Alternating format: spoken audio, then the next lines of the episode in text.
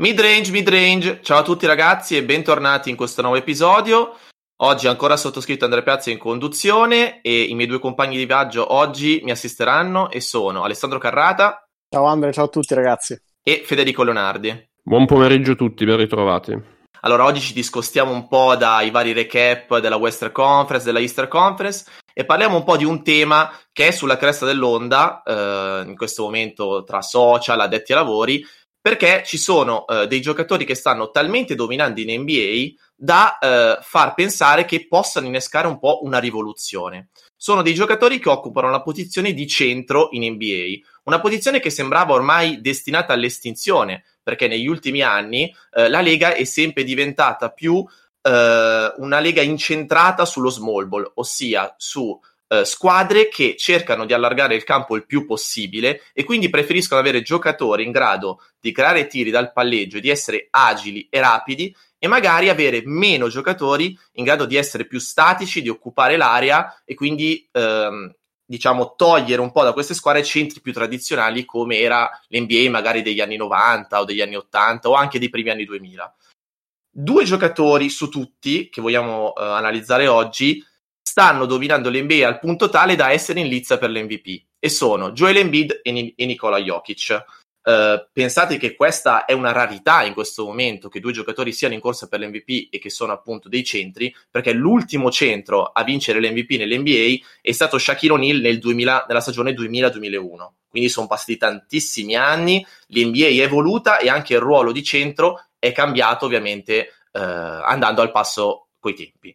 Io direi partiamo con Joel Embiid, che in questo momento è il fulcro della squadra più forte nella Easter Conference per record.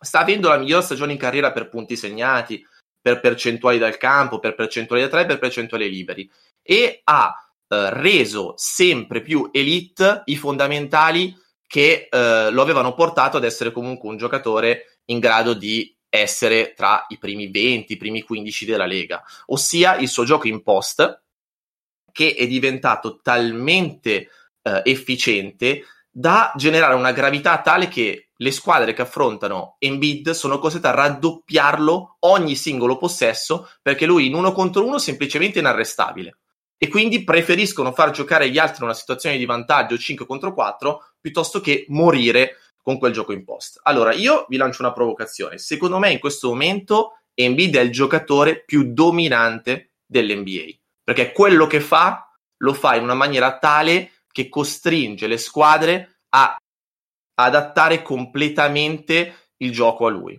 Quindi vi chiedo, secondo voi Embiid da primo violino basta per vincere un titolo o serve qualcos'altro ad una squadra che ha in Joel il fulcro del gioco? Io Andre, prima di rispondere nello specifico alla tua domanda, volevo anche fare un discorso un attimino più generale su cosa un lungo come Embiid e poi anche Jokic di cui parleremo rappresenta un po' secondo me a livello di macro categoria di archetipo. Ovvero lo sport a mio parere è sempre ciclico. O almeno quasi tutti gli sport sono sempre ciclici. E ci sono ovvero periodi dove, una, dove c'è una tendenza dominante una diciamo filosofia una dottrina dominante a cui in risposta nasce in antitesi un'altra, do- un'altra, dottrina, un'altra teoria che si sostituisce perché in quel momento risulta più efficiente, ri- risulta un, una strategia che risponde bene a quella considerata dominante precedentemente. Il giorno d'oggi, con la diffusione delle analytics e uno studio del gioco, non solo come singoli, ma anche proprio come sistema, è chiaro che tutti questi processi sono fortemente accelerati. Sto dicendo che siamo davanti al ritorno dei grandi centri? Secondo me no, o meglio, eh, da, siamo di fronte a dei centri che si sono evoluti in maniera quasi opposta a quello che è stata la tendenza per gli esterni.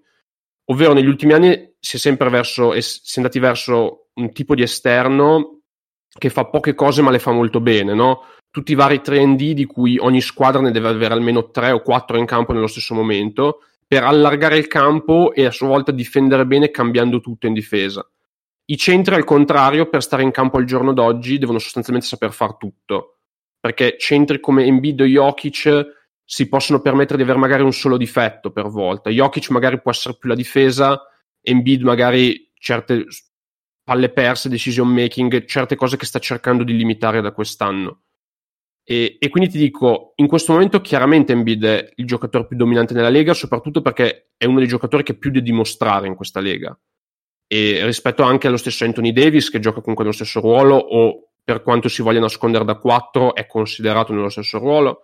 E anche più, per esempio, di LeBron James, che per quanto stia giocando bene, comunque ormai non ha più nulla da dimostrare, penso. E la chiave, secondo me, di Embiid è anche la situazione in generale di Philadelphia una squadra che è stata massacrata l'anno scorso, sia mediaticamente, sia come diciamo, opinione della città, che è molto importante nel contesto di fila, eh, che quest'anno doveva rinascere, doveva mandare un segnale, e anche Embiid personalmente ha fatto un lavoro su se stesso, sul proprio corpo, sul proprio conditioning, sulle proprie scelte, sul proprio aspetto mentale, e qui secondo me è inevitabile citare Doc Rivers, perché comunque è un giocatore che ha sempre dimostrato di eh, tirar fuori aspetti mentali dei giocatori, aiutare i giocatori a superare certi propri limiti mentali ed ha fatto questo step in più. Io non so quanto sia sostenibile, soprattutto come percentuale di efficienza, perché secondo me l'Embid grande difensore, l'Embid eh, perno dominante sotto canestro ci sarà sempre. Le percentuali al tiro sono irreali in questo momento, anche per i suoi standard e in generale per gli standard della Lega. Sicuramente ad oggi è l'MVP della Lega ed è un giocatore che ti impone un game plan difensivo sartoriale quasi, anche raro per certi versi, perché ormai le squadre non sono più costruite per difendere contro quel tipo di giocatore. Sì, secondo me il punto è appunto che i centri, alcuni centri adesso sono più dominanti appunto per questa tendenza dell'NBA di giocare senza centro perché abbiamo visto ovviamente negli ultimi dieci anni la tendenza delle squadre diventare sempre sempre più piccole. Ma in questo caso, soprattutto, abbiamo assistito ad un decennio, secondo me, anche scarno di talenti dal punto di vista dei centri. Mentre centri come Embiid, centri come Jokic, che sono dei centri, come ha detto benissimo Fede, totali, non possono essere esclusi dal game plan delle proprie squadre, soprattutto non possono non essere le stelle delle proprie squadre, e questo invece mette molto in difficoltà le squadre avversarie perché non, non hanno appunto il materiale difensivo da mettere contro questi centri. Andre, tu prima chiedevi eh, se si può vincere con Embiid come prima stella. Io ti dico sì, ma allo stesso tempo ti dico non in questa Philadelphia, perché comunque per battere un quintetto piccolo non avendo problemi uh, a tenere comunque determinati centri in campo, hai bisogno di una squadra costruita perfettamente attorno a quel giocatore e secondo me non è il caso di Embiid a Philadelphia e il problema è e sarà sempre Simmons perché comunque un giocatore come Embiid che ti favorisce sicuramente le spaziature sul perimetro però ti accentra molto il gioco sotto canestro ovviamente ha, ele- ha evidentissimi limiti uh, di convivenza con Simmons e questo penso l'abbiano già uh, valutato tutti. Sono d'accordo con voi, mi affascina molto comunque questo stile di gioco di Embiid, il fatto che comunque sia un po' un primo violino più unico che raro nell'NBA di oggi e secondo me comunque il discorso è questo, cioè non conta tanto il ruolo che occupi in una squadra, ma conta se il tuo modo di giocare porta alla squadra tante vittorie o meno. Secondo me Embiid risponde a, questo, a questa affermazione e secondo me risponde anche Jokic. Adesso parliamo appunto eh, di Nicola, perché è un centro che non è dominante in post come lo è Embiid, ma è un centro unico perché è praticamente uno dei migliori passatori della Lega e la squadra intera dei Nuggets è fondata sulle sue abilità da facilitatore. Ricordiamo che Jokic sta facendo una stagione incredibile e i Nuggets comunque stanno avendo una stagione mediocre perché non sono tra, tra, le prime posizioni nella Western Conference ed è l'unico giocatore nell'NBA ad essere nella top 10 per punti segnati, rimbalzi presi e assist fatti. Jokic sicuramente, come diceva Fede, ha più limiti sotto un certo punto di vista di Embiid perché in difesa latita ancora. Però allo stesso tempo, se Embiid ha dimostrato di essere un giocatore che se lo raddoppia ogni possesso magari può sbagliare qualche scelta nei passaggi, se c'è un dogma nell'NBA di oggi che se tu raddoppi Jokic sei destinato alla sconfitta perché Jokic è talmente bravo a trovare i suoi compagni che sono tutti poi degli ottimi taglianti che non puoi concedere un vantaggio del genere a una squadra che è, diciamo, guidata da Jokic. Quello che vi domando io adesso, sempre un po' eh, facendo discorso sui centri in generale, se Anthony Davis, che non abbiamo citato qui eh, troppo perché i Lakers sappiamo vanno a marce ridotti in regular season, quindi Davis non sta, non sta mettendo su numeri stratosferici. Se un, comunque un giocatore del talento di Davis si è dovuto affiancare ad un mega creatore come LeBron James per vincere, Jokic, ba- gli basterà a Jokic avere un Jamal Murray che è un creatore di medio-alto livello in squadra, oppure i Nuggets saranno costretti a scambiare Murray, oppure a provare a mettere altri giocatori a fianco a Jokic per alzare ancora più il livello nella costa ovest? Allora, Andre, ti dico, secondo me i Nuggets al momento sono incompleti.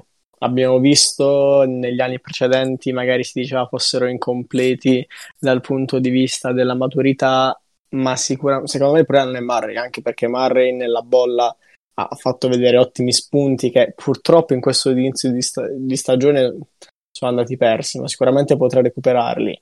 Il problema è che al momento i Nuggets, anche con la dia di Jeremy Grant, hanno perso anche quella dimensione difensiva dove avevano già problemi l'anno scorso. Uh, quindi per quest'anno secondo me sarà difficile ritrovarla anche perché al roster non hanno giocatori con quelle caratteristiche e né la crescita di Michael Porter Jr. sotto aspetto difensivo potrà rimpiazzare l'apporto che dava Jeremy Grant. Quindi, secondo me, delle mosse, se vogliono veramente competere, dovranno sicuramente farle. D'altra parte, uh, Jokic al momento ha dimostrato quello che Embiid non, non, ha ancora potuto dimostrare, cioè che Jokic nel momento del bisogno, nel momento di pressione, nelle due gare 7, è sempre stato il centro dei Nuggets, ovviamente non come posizione, ma come, come leader, uh, sia dal punto di vista mentale, sia dal punto di vista sul campo. E con Murray ha portato comunque uh, a due rimonte sia contro Utah sia contro Los Angeles, quindi sicuramente ha dimostrato di poter giocare ai massimi livelli anche in quelle situazioni, cosa che Embiid, uh, prima per la presenza di Butler che si è caricato la squadra in spalla, uh, anche se poi sono andati contro l'eliminazione contro Toronto, sia poi con l'anno scorso, in cui anche tramite gli infortuni sono stati spazzati via subito i playoff, non ha ancora potuto dimostrare. Quindi secondo me Jokic può vincere con questo Murray, ma non può vincere con questi Nuggets. A me affascina sempre di Jokic questo suo altruismo esasperato quasi che ha dimostrato negli anni scorsi dove sostanzialmente faceva di tutto per non tirare lui che di fatto però ha portato anche quest'anno ad avere queste statistiche, perché lui in questo momento ha queste statistiche non perché all'improvviso sia un giocatore diverso da quello che era gli anni scorsi, ma perché si è reso conto che in questo momento la squadra ha bisogno che lui metta queste statistiche e comunque non sta bastando. Quindi, cioè, secondo me, le statistiche di Jokic non dicono nulla che già non si sapesse su di lui, perché secondo me lui, è questo giocatore comunque già da qualche anno, semplicemente dicono tanto sul momento di difficoltà collettivo dei Nuggets, con anche tra l'altro le assenze e il minutaggio ridotto poi al rientro di Michael Porter Jr. che hanno ulteriormente aggravato la situazione, perché comunque, come detto, è una squadra che non difende o che non sa, deve ancora trovare degli equilibri difensivi, come aveva parzialmente diciamo, trovato nella bolla, nel quale sembrava quasi una squadra che difendeva normalmente, non in maniera buona, ma meglio del solito, e adesso invece manca qualcosa. Io ti dico, non ho nulla contro Murray, semplicemente se si parla di titolo, se si parla di contender che hanno dei roster di un certo livello. Per aff- Jokic è di quel livello, cioè del livello veramente di quei giocatori che ti spostano per davvero, quali sono LeBron James, Anthony Davis, eccetera, eccetera. Murray secondo me ancora no, e non lo so se lo sarà mai, perché comunque non è facile arrivare ed avere anche quell'impatto, ma non sulla singola serie, perché la serie con Utah di Murray ce l'abbiamo negli occhi tutti. Io dico proprio garantito nel corso di una stagione, nel corso di una run dei playoff anno dopo anno. E quindi cioè, è chiaro che in, in, quel fondamentale i Nuggets sono corti, come sono anche corti i Sixers con Simmons, probabilmente, perché neanche Simmons appartiene a quella stratosfera. Purtroppo la barra per essere contender nell'NBA di oggi è altissima. Anche se è l'MVP, anche se è un potenziale MVP, anche se è un top 3 MVP della Lega, poi ti serve veramente tanto attorno. E ai Sixers manca soprattutto un po' come talento, come profondità, come tiro, nonostante si stiano impegnando molto da questo punto di vista, e Tobias Harris si è anche rinato, seppur non vale assolutamente ancora il suo contratto, e i Nuggets manca sostanzialmente come identità difensiva e, e comunque anche lì Murray no, non lo reputo abbastanza personalmente.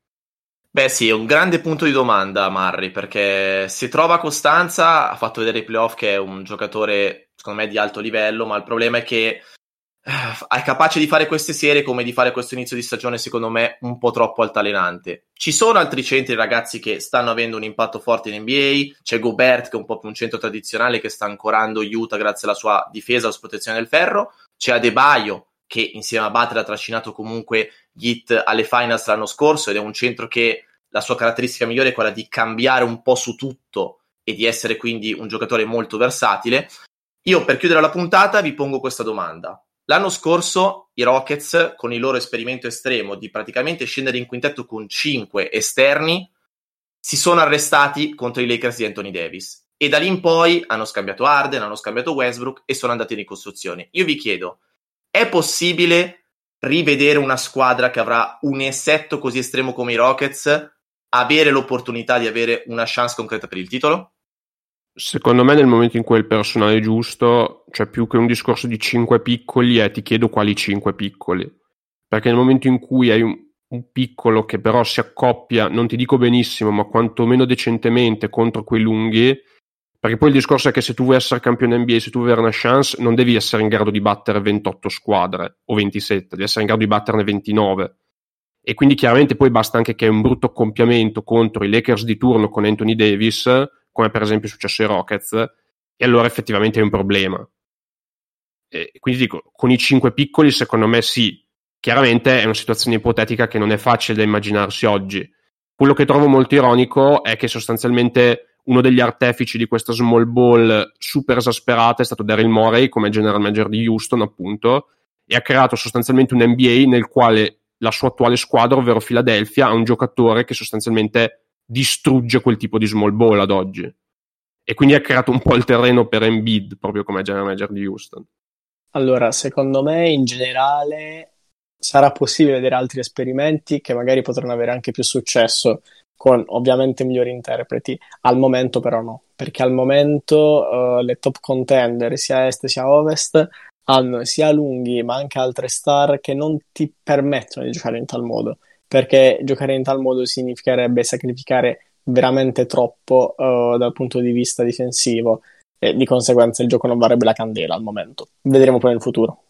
Bene ragazzi, siamo andati un po' lunghi, ma ovviamente il tema era davvero interessante, quindi l'abbiamo eh, spremuto a fondo. Io vi ringrazio per aver ascoltato questa puntata, vi ricordo che usciamo sempre il martedì e il venerdì alle 6 di mattina su tutte le piattaforme e niente, vi auguro un buon weekend, un buon basket a tutti. Ciao ragazzi. Lucky Land Casino asking people what's the weirdest place you've gotten lucky? Lucky? In line at the deli, I guess? Aha, in my dentist's office. More than once, actually. Do I have to say? Yes, you do. In the car before my kids' PTA meeting. Really? Yes. Excuse me, what's the weirdest place you've gotten lucky? I never win and tell. Well, there you have it. You can get lucky anywhere playing at LuckyLandSlots.com. Play for free right now. Are you feeling lucky? No purchase necessary. Void where prohibited by law. 18 plus. Terms and conditions apply. See website for details.